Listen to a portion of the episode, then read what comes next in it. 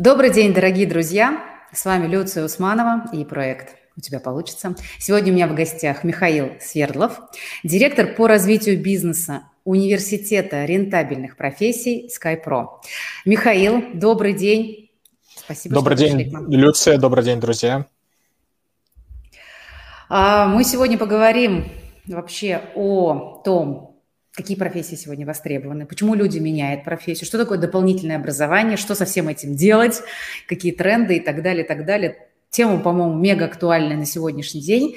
Я не знаю людей, которые бы сейчас совсем-совсем ничему бы не учились. Мне кажется, тренд вот на то, чтобы что-то узнавать, обучаться, он просто сейчас в мегатрендах.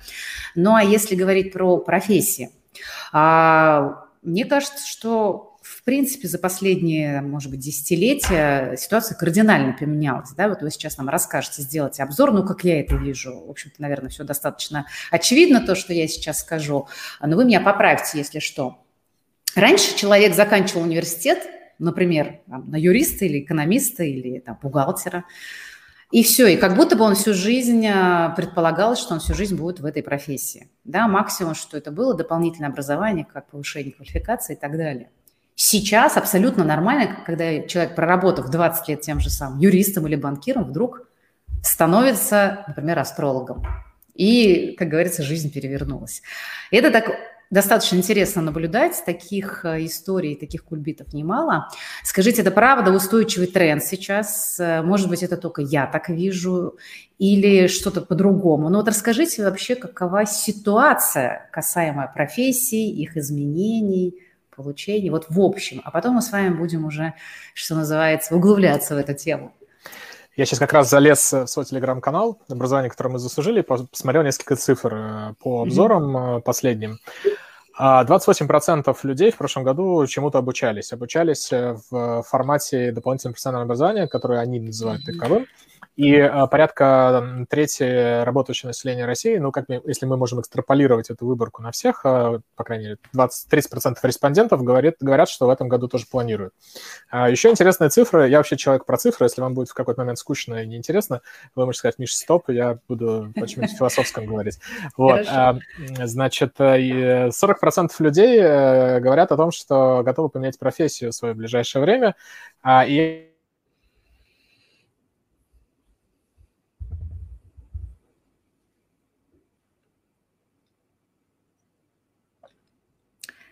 Так, немножко зависает у нас интернет.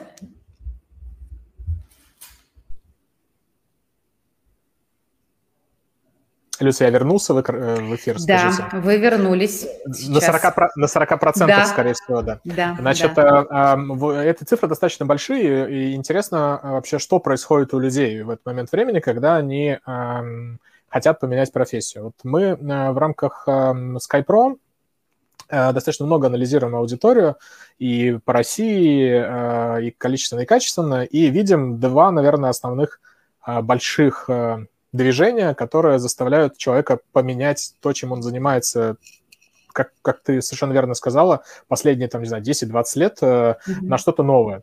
А первая история – это то, что не хватает денег.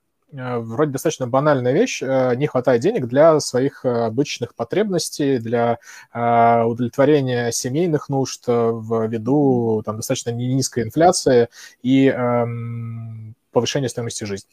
Вот. Я сейчас не говорю про повышение амбиций, а просто про банальное гигиеническое повышение стоимости жизни.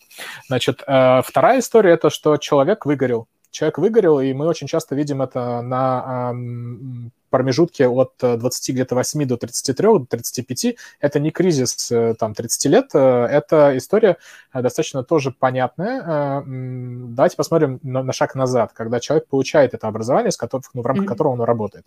Ну, кроме того, что порядка двух третей людей только работают по специальности, что тоже интересный показатель, а человека при выборе вуза в страшная цифра, 80% людей э, до момента поступления не знают, чем они хотят заниматься. Ну, то есть это, это, ну, это феноменальная история. Я не думаю, что она сильно отличалась э, в советское время или сейчас, э, но в целом любой выбор вуза, любой выбор профессии в текущей конструкции – это путь соци... социальной инерции, социального одобрения. Социальная инерция, когда тебе говорят со всех там утюгов, что ага, юристы, ага, там айтишники сейчас вот модно, да, там врачи, педагоги и тому подобное. И ты как бы вот на этой, на этой волне выплываешь и поступаешь в ВУЗ, на втором-третьем курсе понимаешь, что тебе это не твое, но уже как бы дальше двигаешься, потому что как бы не принято в нашем обществе бросать, да. ты будешь банально неудачником, соответственно, на тебя будет сразу там клеймо, печать, э, ярлык, а, и эм, ну, это на самом деле тоже меняется, очень важно сказать. А ты заканчиваешь, ну, а что дальше-то делать? Ну, то есть у тебя есть несколько вариантов. Ты можешь пойти продавцом, э, ну, там, в продажнике не всегда нужно какое-то профильное образование. Ты можешь пойти можешь пойти э, в Евросеть, ну, я не знаю, живы еще эти магазины или нет, э, ну, в общем, заниматься чем-то таким э, общечеловеческим а, а можешь пойти по профессии работать. Ну, и люди идут по профессии, соответственно, вот они начинают работать, работают, работают, 28, там, 30 лет, и понимают, что они вообще занимаются не тем. А, им это не доставляет ни удовольствия, ни, опять же, может потенциально денег быть. То есть вот первая причина – это что не хватает денег банально, и чтобы обеспечивать семью и зарабатывать необходимые средства, тебе приходится работать либо в две смены, либо вечером а, подрабатывать таксистом. И вторая история – это, соответственно, что ты э, в, в ходе практики работы даже по специальности, начинаешь понимать, что это не твоя история. А, причем есть еще кейсы, мы встречаем и такие ситуации, когда человек действительно выбрал, он действительно поработал, но в какой-то момент времени вот у него жизнь изменилась, э, мироощущение изменилось, и, соответственно, он хочет поменять направление. Вот, наверное, как бы так я ответил. Угу. Ну, то есть нет такого тренда, что вот непременно надо поменять профессию. Мне в последнее время вообще складывалось такое ощущение, что вроде как если ты не меняешься, если ты застыл в чем-то, то ты вообще как бы, ну, не в тренде, что называется. И Это там очень... есть, как... но... есть же даже призывы, меняйся там каждые пять лет, э, надо менять профессию или там компанию как минимум. То есть вот эти вот ну, вещи. Ну, вот э, смотри, мне кажется, что э, нету какой-то ну, вот в этой штуке как раз, мне кажется, нет какой-то социальной нормы, что ты должен раз в пять лет что-то менять. Да, mm-hmm. очень хорошо а, менять э, что-то вокруг для того, чтобы развиваться. Если у тебя э, внутренней мотивации к развитию, mm-hmm. допустим, не хватает по какой-то причине, да, то есть ты как бы себя вынужденно вталкиваешь в этот процесс изменений, а далеко не все считают, что они погрязли в рутине. Далеко не все считают, что э, та сфера, в которой они работают, им не подходит, и они хотят развиваться. Но причем даже внутри своей сферы, в которой ты работаешь, mm-hmm. ты можешь также развиваться. У тебя есть всегда возможность э, пойти от э, экспертной позиции в, условно, руководящую позицию, да, то есть как-то больше в менеджмент. Я не знаю, ты, допустим, был э, врачом э, практикам, и, не знаю, там, ты понимаешь, что ты хочешь больше заниматься менеджментом, всегда есть возможность пойти на повышение квалификации, а, закончить, может быть, второе высшее на менеджмент э, образовательных, э, э, прошу прощения, лечебных заведений, соответственно, и стать, там, не знаю, главврачом, а, ну и так далее, да, там, если ты подходишь по критериям, там, к наличию степеней и тому подобное. Или если ты преподаватель, то, соответственно, ты можешь пойти, там, не знаю, в администрацию школы. А, но бывают ситуации, когда ты, например, э, развиваешься в каком-то направлении и понимаешь, что у тебя вообще, в принципе, там получен потолок. Mm-hmm. Но если вот, например, э, мы говорим про школу, ну, куда ты дальше можешь пойти? Ну, то есть ты можешь быть учителем, можешь быть завучем.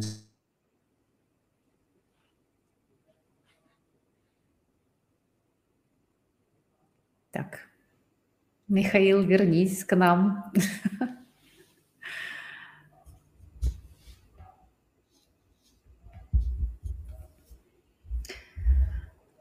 Чуть-чуть, друзья, подождем. Есть небольшие перебои с интернетом, но я уверена, Михаил сейчас к нам вернется. Да, он вернулся спонсор. Спонсор нашего выпуска компания МТС. МТС. МТС, если вы меня слушаете, друзья, вы уже два месяца пытаетесь что-то починить в базовой станции, которая стоит прямо под окном.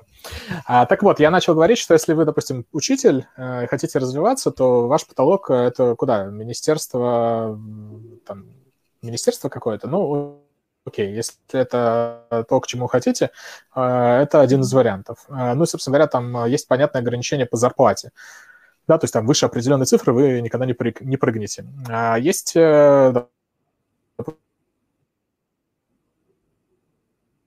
допустим, ребята, там ты на базовой зарплате получаешь там, не знаю, 50-60 тысяч рублей, и дальше у тебя потолок это там 400-500. И самое главное, что ты первый шаг можешь сделать достаточно быстро. То есть, условно, там за год ты можешь свою зарплату удвоить там с этих 50. Это, ну, это, это не магия какая-то, это, это статистика. Можно посмотреть, просто открыть HeadHunter, посмотреть, сколько получают э, айтишники с опытом работы mm-hmm. год э, и сколько платят в начале. Поэтому э, нету какого-то, на мой взгляд, тренда, и очень опасно быть в тренде, э, потому что э, мы каждый э, ответственны сами за себя. Э, понятное дело, что есть социальная ответственность, но в целом как бы за развитие себя мы ответственны лично, особенно после того, когда мы выпустились из стандартных институтов, э, ну, в широком понимании этого слова, да, соответственно, да. работодатель нас очень часто хочет обучать э, для того, чтобы либо соответствовать какому-то гигиеническому уровню в компании, чтобы э, соответствовать ожиданиям работодателя, либо для того, чтобы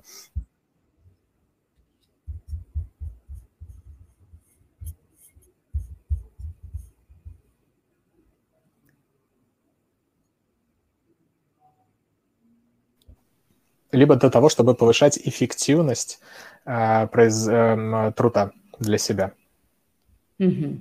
Хорошо, ну вот э, здорово, что это всего лишь, как бы, может быть, некий мой взгляд, да, возможно, вокруг меня некое э, такое окружение, которое очень э, за последнее время много изменений прошло в жизни, и я согласна полностью с тем, что, конечно, каждый человек сам э, определяет, то есть ему там менять компетенции и развиваться, например, как-то линейно в том смысле, что разные профессии, да, или углубляться в экспертность там в, в рамках там своей профессии или отрасли.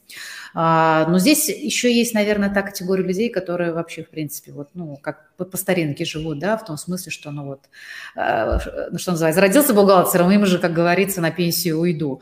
И такие тоже есть. Это, собственно, тоже, наверное, выбор людей, которые выбрали такую именно деятельность. Ну, хорошо, самое главное, что на сегодняшний день есть возможности – да, есть возможность это образование получить, профессию поменять, и несмотря на то, что у тебя условно там 30, 35, 40, и неважно сколько лет, в любой момент ты это можешь сделать, и, в общем-то, а, достичь э, каких-то вершин и в новой профессии тоже. Вот давайте поговорим как раз, да, давай сейчас о том, э, что такое, в принципе, дополнительное э, профессиональное образование сегодня, как оно вообще выглядит в России, что это такое? Ну, а... Ну, есть понятная классика, есть дополнительное образование, есть дополнительное профессиональное образование. Это то, что написано в стандартах. А, и э, я бы посмотрел немножко шире. Ну, то есть, э, когда ты проходишь э, в ДПО какую-то программу, даже если это профессия, э, то, э, наверное, неправильно говорить, что э, де-факто э, ты э, э, что-то дополняешь да, хоть и дополнительное профессиональное образование, по моей информации, требует э, высшего образования, э, чтобы получить mm-hmm. сертификат о дополнительном профессиональном образовании, то э, по факту э, тебе э, базовое высшее образование э, ничем ну, особо не помогает. Вот это мое личное ощущение, межсербо вообще ни с чем не связано. Значит, э, мы видим большое количество примеров, когда люди э, после э, окончания школы, проходят э, курсы, которые юридически называются ДПО, э, и, соответственно, получают э, новую профессию. Я сейчас не говорю про бумажку государственного или государственного образца, я сейчас говорю именно про смысл, да, то есть mm-hmm. навыки работы в новой профессии, зачастую даже в процессе обучения опыт, и, соответственно, идут работать по этой профессии. Это первая история. Вторая история, на мой взгляд, том, что э, сейчас есть огромное, как ты совершенно верно сказала, э, количество образовательных продуктов на рынке, которые могут сделать как апскиллинг, то есть увеличить э, текущие твои компетенции, расширив их э, в твоей предметной области, так и сделать рескиллинг. Э, это, условно, сменить профессию, да, то есть сделать переход из одной профессии в другую.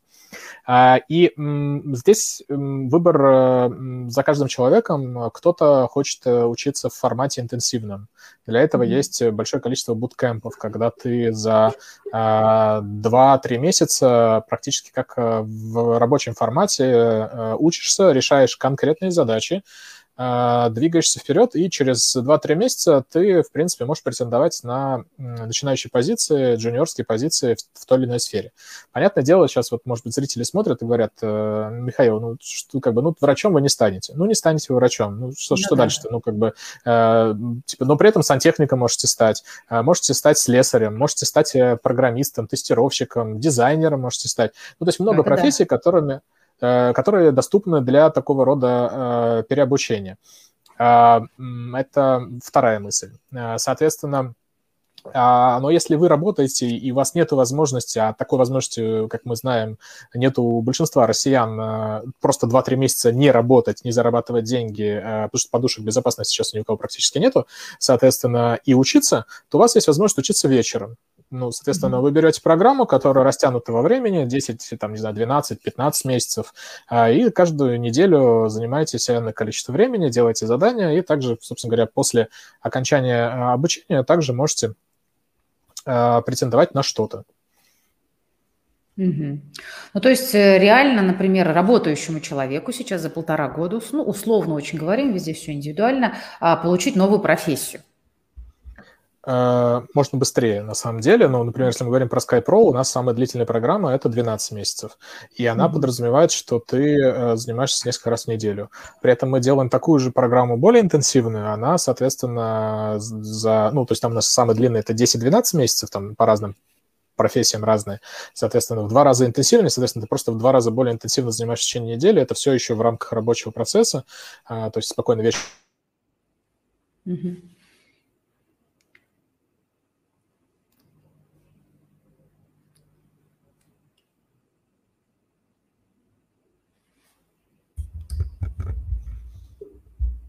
Ждем Михаила снова.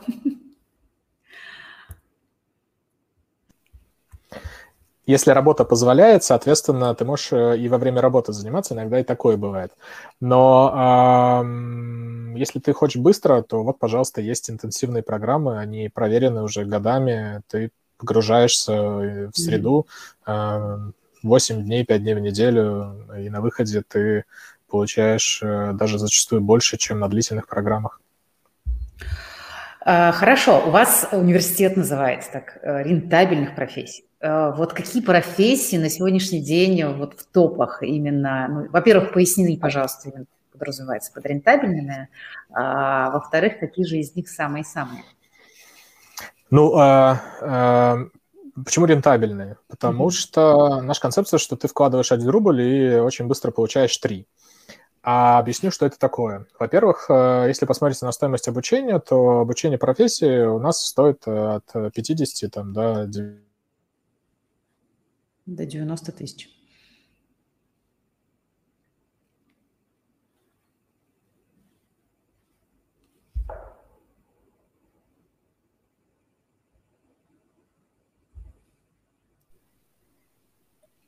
А это подразумевает, что ты э, в течение э, года обучаясь, э, очень быстро сможешь вернуть, а, вернуть инвестиции в образование, потому что образование мы рассматриваем как инвестицию. То есть ты можешь инвестировать в ценные бумаги, можешь инвестировать в свое здоровье, можешь инвестировать а, в свое обучение. Соответственно, вот ты отдал, допустим, за обучение, не знаю, 60 тысяч рублей, и сейчас получаешь, допустим, 30 тысяч рублей мы э, говорим о том, что те профессии, которым мы обучаем, они на выходе тебе дают существенный э, скачок в зарплате. Ну, то есть, если ты получал 30 рублей, то как тестировщик, то сразу после э, выпуска ты будешь получать минимум, там, не знаю, 50-60 тысяч рублей. Кто-то получает э, 40 тысяч рублей, но это все равно больше, чем ты получал раньше. Соответственно, mm-hmm. ну, вот максимум, за сколько ты вернешь э, стоимость обучения 60 тысяч, 60 тысяч рублей, э, это, соответственно, полгода. Вот мы стараемся сделать так, чтобы э, возврат этих инвестиций был не более чем полгода. Это очень э, большая скорость, э, то, что называется return of investments, да, ROI. Соответственно, проекты, в которых возврат инвестиций 6 э, месяцев, это очень неплохие проекты. Соответственно, да. со следующего седьмого месяца ты начинаешь зарабатывать. А, но это при плохом раскладе. Вот мы сейчас э, выпустили э, ряд выпустили ряд выпускников и, соответственно, видим их зарплаты. 50 а, тысяч – это достаточно ре- реалистичная цифра а, для того, чтобы получать. А кто-то получает и меньше, чем 30 тысяч рублей, 25 тысяч рублей. Там вот у нас учились ребята, которые там пришли, условно, там из-за станка, они получали за своим станком, там, не знаю, 20-25 тысяч рублей. Кто-то получал 30 тысяч рублей. Соответственно, но это очень важно, что ты, работая в той сфере, в которой ты работал, у тебя скорость э, э,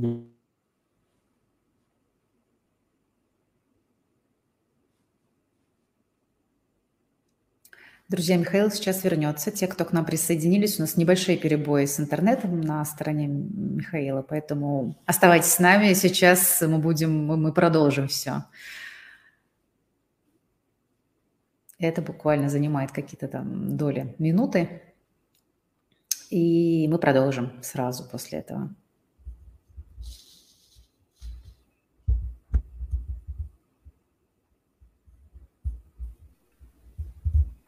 Так, давай я попробую закрыть все вкладки, может быть, с этим mm-hmm. станет полегче.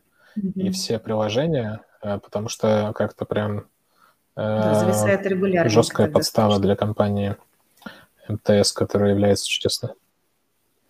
Да, потому что у нас так диалог получается разорванный. Я не знаю, давай, если, наверное, еще, может, пару раз зависнет, может быть, мы перенесем э, обсуждение. А сейчас видно? Слышно? Да, да, да, видно, слышно. Угу.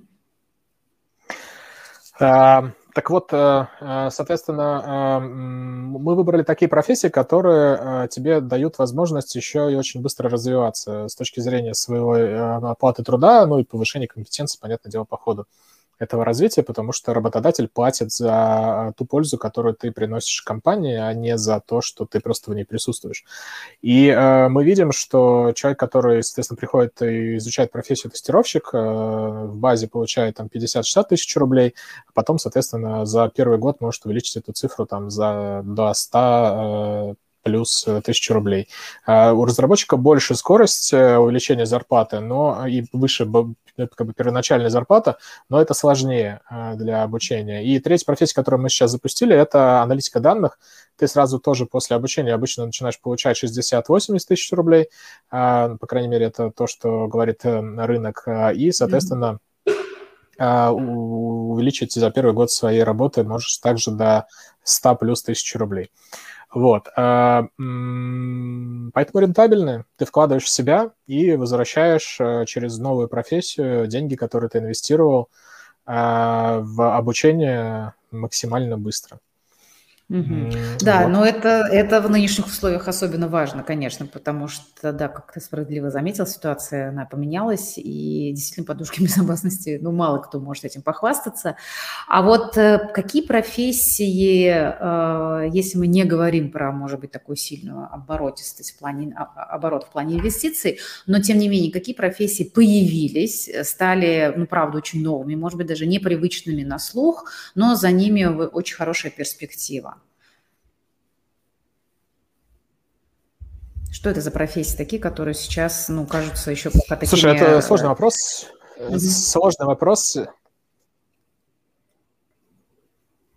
Я не футуролог, просто э, я вижу, как бы, что происходит на рынке. Э, сейчас mm-hmm. к многим профессиям начинают добавляться слово э, аналитик и данные. Соответственно, mm-hmm. э, то есть вот вы работаете, не знаю, в медицине, вам надо, ну, надо уже начинает быть надо обладать пониманием того, как а, а, анализировать, не знаю, там, снимки более интеллектуально. Соответственно, для этого появляется решение. То есть вы можете начинать иметь возможность там, программировать э, простые алгоритмы, которые позволят вам автоматизировать э, ту работу, которой вы занимаетесь. Это понятное дело, что не, в участковые, э, не для участковых врачей, не в районной поликлинике, но э, в целом э, есть тенденция, что даже вузы сейчас начали активно добавлять курс э, разработка на питоне в свои программы для совершенно разных программ обучения, не только для технических. Поэтому если вы базово будете понимать программирование на питоне, это будет только вашим конкурентным преимуществом. Дальше все стращают э, и говорят о том, что есть ряд профессий, которые исчезнут. Да. да, вот какие появятся вместо них, есть огромные списки, но, как мы видим, эти профессии, они говорят, ну, говорится о том, что они появятся уже лет 10, и они все еще как бы ну, постепенно появляются, да, вот баз, базовые компетенции цифровые, использование компьютера в разных видах и каких-то базовых приложений без программирования, это тоже понятная компетенция. Ну, а дальше кажется, что не стоит идти в сферы, которые э, ну, на горизонте, не знаю, там 10-15 лет э, находятся в зоне риска. Я не говорю, что они исчезнут вообще. Я говорю о том, что э, спрос на сотрудников этих сферах будет, будет уменьшаться. Ну, например, есть ряд больших компаний российских, корпораций, я даже сказал, которые активно уже несколько там, лет э, переобучает своих сотрудников, э, чтобы э, они перешли, там, условно, из бухгалтерии в какие-то другие направления, потому что в таком объеме, условно, там, бухгалтеров, может быть, не надо. Или, условно, аудиторов, или делопроизводителей, да, то есть там документооборот автоматизируется, соответственно, нагрузка на одну на одного сотрудника или, наоборот, производительность одного сотрудника, она сильно возрастает, нагрузка уменьшается, соответственно, количество сотрудников нужно другое. Поэтому вот как бы прям ну, я не знаю, можем сейчас открыть просто в Гугле список, э, но кажется, что этот список ни о чем не будет вам говорить. Ну, то есть, условно, mm-hmm. первая история, то, что этим профессиям зачастую не учат в вузах. Да, то есть, условно, э, вы не найдете да, да, да. специальность какую-то, которая сейчас будет в этом списке от футурологов в ВУЗе, потому что вузы, они более инертные, пока эта профессия появится вообще, в принципе, на рынке, потом ВУЗ скажет, ага, нам надо разработать программу, э, он разработает программу, это уже лет 5-7. Вот, э, при самых э, оптимистичных прогнозах. Эм, вот у Саши Лариновского есть любимый пример по поводу специальности логист. Вот логистики начали в вузах э, обучать э, на лет 15 позже, чем логистика появилась э, как профессия. Это к вопросу о том, что а, как бы сфера достаточно большая, и за, за, запрос на специалистов он mm-hmm. тоже есть. Все, все обучались э, э, как могли. Да, это, это все именно так. И почему я спрашиваю? Потому что вот некоторые профессии появляются, на них есть спрос, а действительно вузы их не готовят. И то есть приходится обращаться к каким-то а, не высшим учебным заведениям, а таким компаниям, которые занимаются образовательным, их, слава богу, сейчас достаточно, которые дают э, там, сертификаты, дают э, навыки, образование. И, в общем-то, для того, чтобы начать работу, этого достаточно. То есть, возможно, там не, не будет диплома государственного образца, но совершенно достаточно того, что человек закончил какие-то хорошие курсы, условно говоря, там, на скиллбоксе где-то или на других обучающих платформах, получил специальность, которая очень востребована сейчас – и начал зарабатывать, собственно. И вот эта тенденция, она иногда приводит к тому, что молодежь э, часто говорит, а нам не нужно высшее образование. Они говорят, мы не хотим идти в вузы. Нам достаточно там 2-3 месяца где-то поучиться, да, как ты говоришь, за 2-3 месяца можно полностью получить спец... Э, профессию. Да, как будто бы предполагают, что за этим должно стоять высшее образование, и тогда оно становится да, дополнительно профессиональным.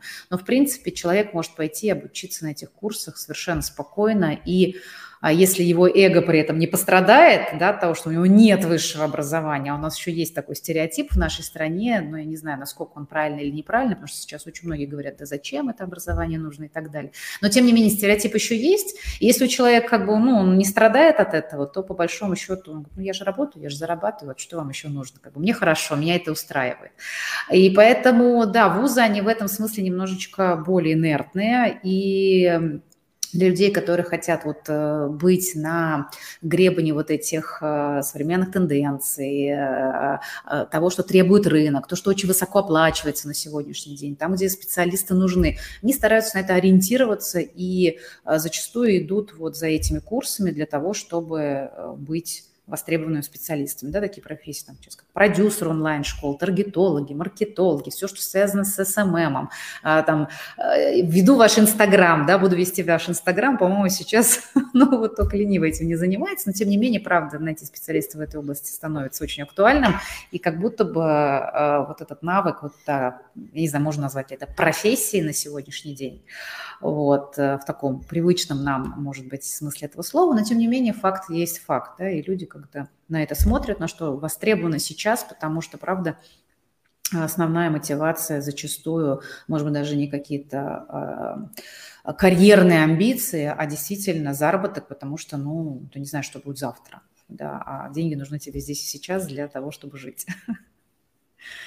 Это правда, а, и если посмотреть на статистику вообще, э, прошлый год, 2020 год, был э, первым за достаточно большое количество времени, когда э, спрос на на среднее, на среднее профессиональное образование, он вообще перевалил спрос на высшее образование, то есть кривые пересеклись. То есть графики mm-hmm. раньше шли приблизительно параллельно, в прошлом году они пересеклись. И вот на это вот. есть несколько причин. Во-первых, первая причина – это то, что ты заметила сейчас, что скорость изменения, она намного выше, и как бы обучаться еще 4 года в ВУЗе не совсем понятно, а, зачем, и, собственно говоря, что ты получишь на выходе. Хоть да. и последнее исследование показало, что а, выпускники вузов, а, особенно магистры, получают там аж на 6-8% больше зарплату, чем люди, которые закончили бакалавриат, но это два... Два года, да.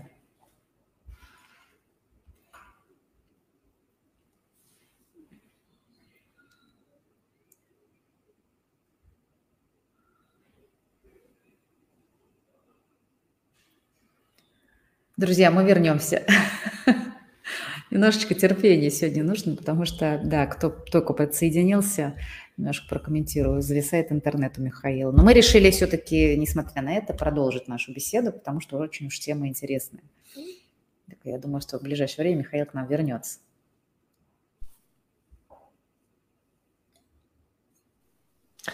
Вторая история – это, конечно же, а, уровень доходов а, населения, и, собственно говоря, нету mm-hmm. вот этих подушек безопасности, и людям надо как можно быстрее выйти на рынок труда, а, чтобы помогать семье, чтобы, ну, чтобы в принципе, себя обеспечивать банально.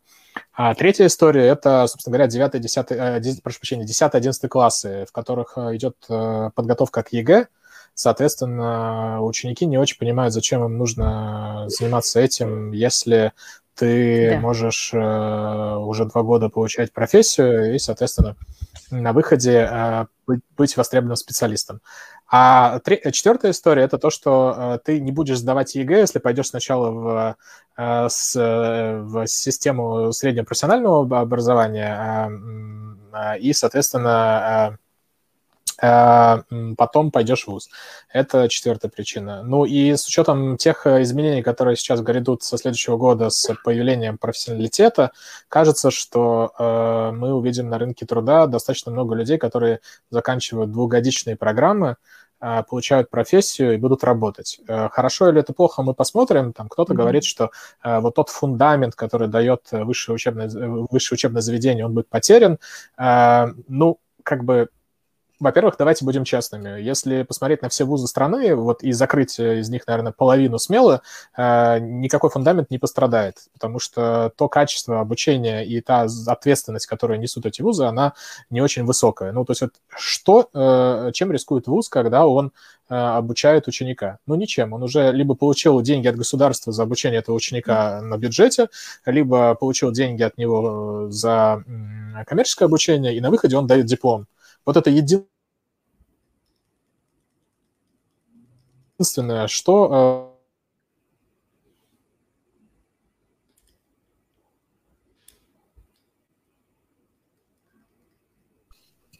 э,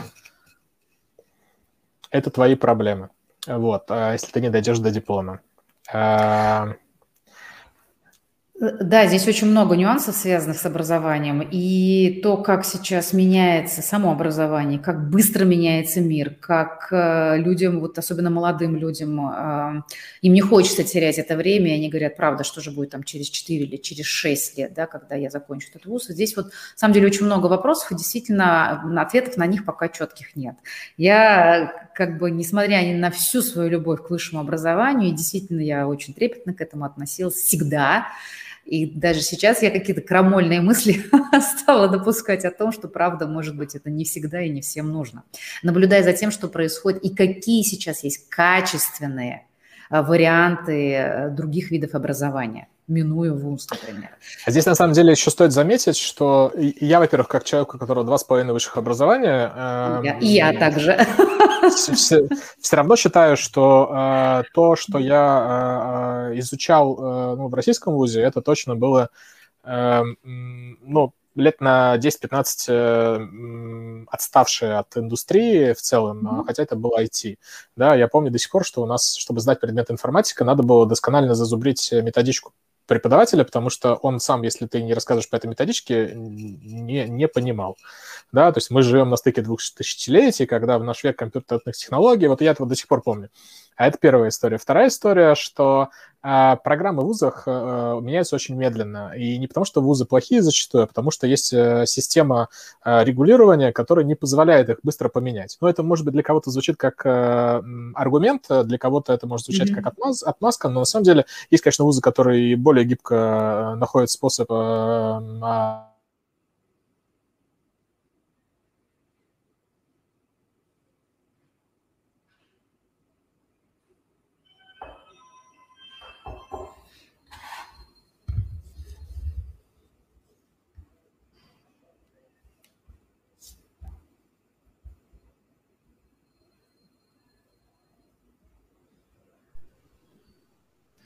Плюс, я думаю, может быть, нам есть смысл перенести э, на какое-то другое время, нас будет, будет ну, мы уже 35 минут в эфире. Я думаю, что мы можем сделать еще один эфир когда-нибудь, да, когда будет у тебя хороший да. интернет.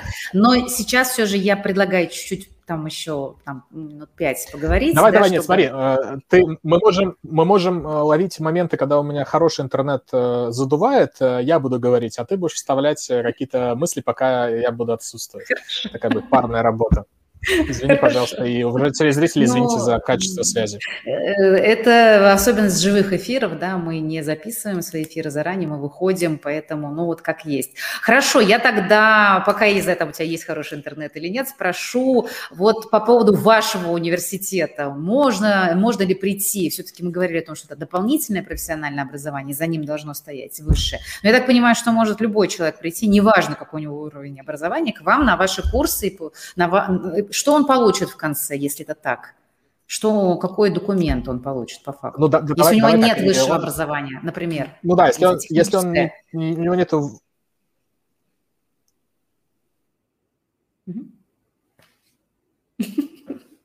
Завис.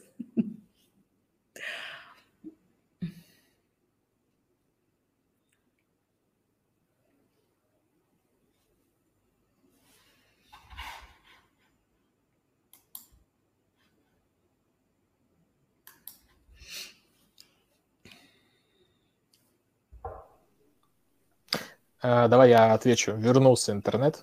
Значит, э, э, понятное дело, что мы работаем в легальном поле, и если мы не имеем права выдать сертификат государственного образца, мы его не выдаем. Соответственно, в альтернативу мы выдаем сертификат от SkyPro, соответственно, на котором расписано все то же самое, только это не сертификат с, на гербовой бумаге, соответственно, с печатями. А, но на самом деле мое глубокое убеждение личное, вообще не связанное ни, ни, ни, ни со SkyPro, ни с другими онлайн-университетами, ни с классическим университетом, что э, бумажка – это бумажка.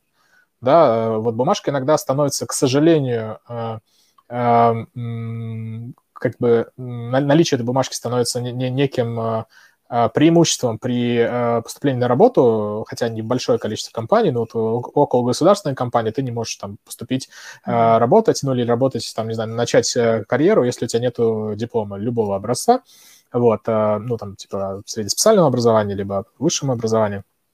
Но в целом бумажка – это бумажка, потому что, как я уже говорил, то качество обучения в ряде э, учебных заведений, которые есть, э, оно может сгенерировать ровно эту бумажку. Мы же фокусируемся на навыках, которые будут действительно работать приносить тебе э, результат.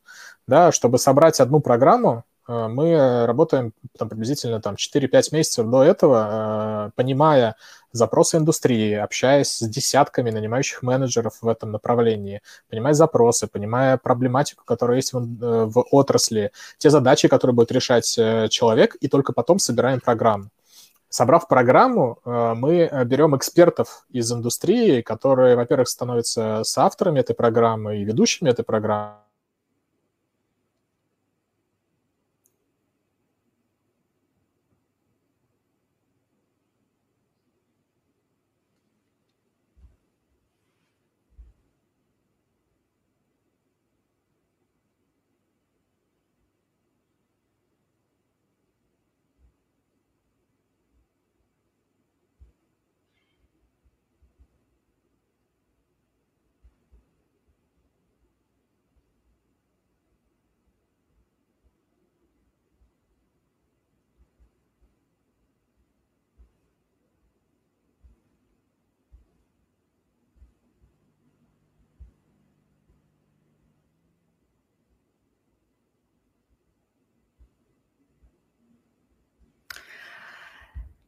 Так, друзья, ну попробуем дождаться возврата Михаила, чтобы хотя бы э, завершить эфир. Не знаю, что вы там услышали сегодня из нашего эфира. Возможно, придется перезаписать э, нам его, перенести. К сожалению, техника сегодня немножко подводит. А, но поскольку тема мне видится очень интересной, думаю, что мы еще, наверное, еще раз повторим этот эфир Сейчас попробуем еще некоторое время его дождаться. Если э, Михаил не сможет вернуться, то будем завершать. К сожалению, сегодня вот так.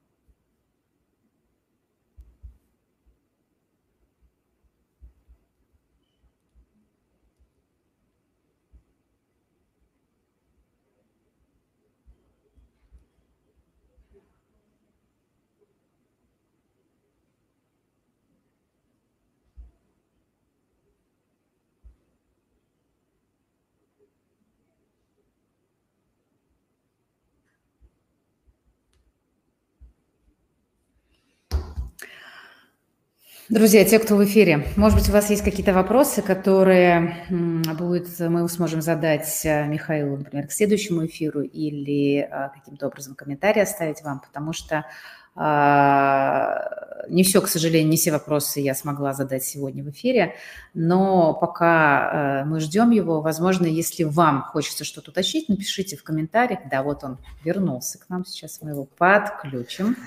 Я попытался перезагрузить уже интернет, вдруг э, это поможет. Э, я остановился на том, что мы валидируем вообще курс, когда его создаем через ряд уровней.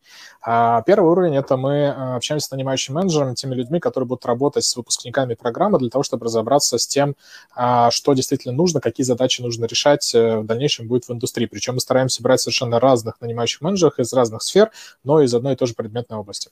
Значит, э, дальше мы, как я уже сказал, берем авторов профессии и делаем такой наблюдательный совет авторов, которые не напрямую задействованы в создании профессии, а которые валидируют программу, которые смотрят на программу, понимают, э, все ли мы учли в этой программе, так ли, такую ли последовательность мы сделали, чтобы э, шаг за шагом, э, как, на, как, нит, как бусинки на, на, на леску, нанизывать mm-hmm. знания, пре, преобразовывать их в навыки и, собственно говоря, вести к, ну, к профессии, да, к казам профессии. После этого мы берем тестовую группу которую начинаем обучать. Берем там тестовую группу бесплатно, кто хочет учиться, участвовать. Соответственно, с этой тестовой группы мы собираем огромное количество обратной связи. То есть у них прям написано в договоренности, там нет юридического контракта, но просто договоренности, что они после каждого занятия рассказывают, как им было, а, что э, внутри понравилось, не понравилось, что стоило бы улучшить и тому подобное. И только после этого мы запускаем уже а, первый поток. Вот эти вот 4-5 э, месяцев э, – это такая, такая подготовка. Соответственно, в ходе этих 4-5 месяцев мы можем несколько раз скорректировать программу. И, конечно же, ВУЗ не ну, не, не двигаться с такой скоростью э, априори, да. Э, и, соответственно, э, понимая, что что-то на рынке появилось, мы очень быстро можем в эту конструкцию добавить. Плюсом очень важно, что мы в процессе обучения собираем огромное количество аналитики, обратной связи, данных, понимания о том, где спотыкаются ученики, почему спотыкаются ученики, или там, наоборот, где они очень быстро проходят, может быть, это очень простое упражнение, и если спотыкаются, наоборот, сложно. Может быть, где-то мы плохо им дали теоретический материал, где-то написали плохо формулировку задания, ну и так далее, да, это прям в онлайне все можно менять. И здесь большие плюсы как раз формата того, который предлагают негосударственные частные онлайн-университет и офлайн университет на самом деле не так критично, и в офлайне можно все это собирать, было бы желание. Но основное отличие это то, что э, если государственный вуз не отвечает э, за обучение, то э, у коммерческой структуры нет опции зачастую не отвечать за обучение. Да, если ты даешь плохой продукт образовательный, то человек, который к тебе пришел, он, может, и придет, оплатит, но дальше, соответственно, следующих оплат у тебя не будет. А если мы говорим про суперответственность, то вот у нас есть форматы буткемпа интенсивных занятий, занятий по модели ISA. Это Income Share Agreement, когда мы и оплату получаем с ученика, с выпускника, только в ситуации, если он, а, устроился на работу, б, устроился на работу с определенной зарплатой, и вот если, допустим, у него зарплата ниже 50 тысяч рублей, он не платит за, ну, как бы отчисление, а если у него она выше 50 тысяч рублей, то он э, платит, допустим, 17% от э, своего дохода, а, пока не выплатит определенную сумму стоимости программы. Там у каждой программы своя стоимость, соответственно, мы сейчас так обучаем по э, тестированию, а, вот сейчас запустили набор по фронтенд разработке и по аналитике данных. Ну, то есть вот в этой ситуации, если у человека нет денег изначально, ему, допустим, не одобряют кредиты, потому что обучаться можно в кредиты, не дают рассрочку банки, то вот, пожалуйста, он может прийти, а, пройти отбор и обучаться бесплатно. Вот это да, здорово. Ну, правда, скорость, с которой вы работаете, работаете она восхищает. И это, это действительно здорово, что сейчас появилась конкуренция, в том числе в образовании, в онлайн-образовании, когда э, важна действительно не бумажка, а сам контент, да, то, тот обучающий э, компонент, который вообще присутствует в самом образовании. Потому что действительно можно наблюдать это после того, как э, студенты дают обратную связь. И здесь только единственный критерий критерий. Это полезно, это действительно помогает устраиваться на работу или нет. И это очень круто. А вот какие методы в образовании вы используете? Отслеживаете ли вы какие-то вот, современные тенденции в образовательном процессе? Что вы используете, если это действительно так? Может быть, какие-то игровые форматы там или еще что-то? Что есть в вашем образовании особенного, если есть, что помогает делать сам процесс обучения а, эффективным? Ну, мне кажется, что в основе всего того, что мы делаем, лежит э, human-centric design, когда мы проектируем обучение от того человека, который в нем будет обучаться. Соответственно, мы э, максимально стараемся разобраться с тем, какие задачи и цели есть у ученика, ну, который приходит, да, студента. Соответственно, чтобы, э, ну, либо сказать, что извини, но как бы ты их не добьешься, потому что, ну, мы не волшебники, либо мы говорим, что да, это действительно решится твоя задача обучением, потому что обычно когда человек идет учиться, он решает какие-то свои задачи. Ну, то есть, например, он идет в ВУЗ для чего? Для того, чтобы порадовать маму, бабушку, э, не пойти в армию, э, получить да. вот, вот эту чудесную бумажку. Э, ну, не знаю, зачем девочки идут, наверное, тоже порадовать маму, бабушку. Многие, наверное, не знаю, мужа найти. Ну, то есть там какие-то вот есть какие-то вот такие стереотипы. Э, надо посмотреть, кстати, опрос, зачем идут в вузы. А, наверняка такой есть. Вот. Но если они идут за профессией, а, то, ну, я, ну, не знаю, в общем, э, э, работая в ВУЗе в том числе, э, кажется, что есть разные способы получить профессию. Вот, причем, ну, если мы говорим про профессию, которая не обязательно для получения в ВУЗе, ну, то есть, если там врачи, еще раз, там, не знаю, преподаватели, наверное, альтернативные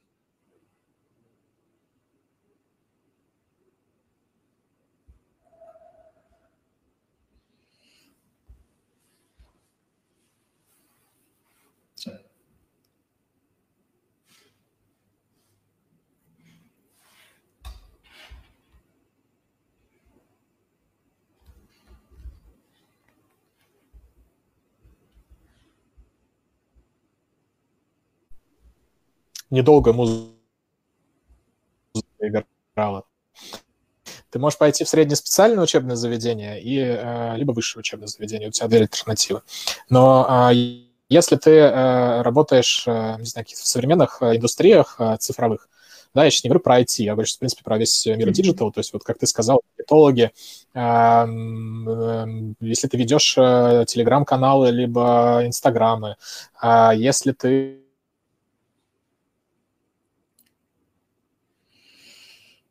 э, блогер, э, образование не особо критично вообще в целом, да, так же, как если ты предприниматель.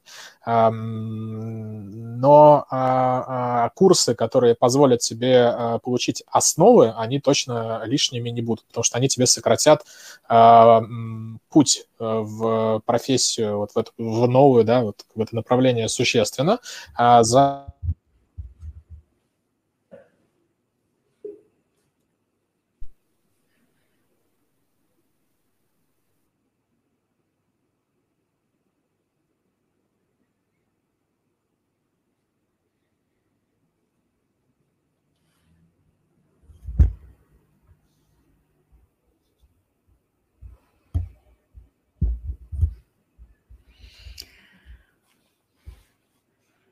Ну что, друзья, ждем возврата Михаила и будем завершать сегодняшний эфир, потому что, да, э, сложновато сегодня идет.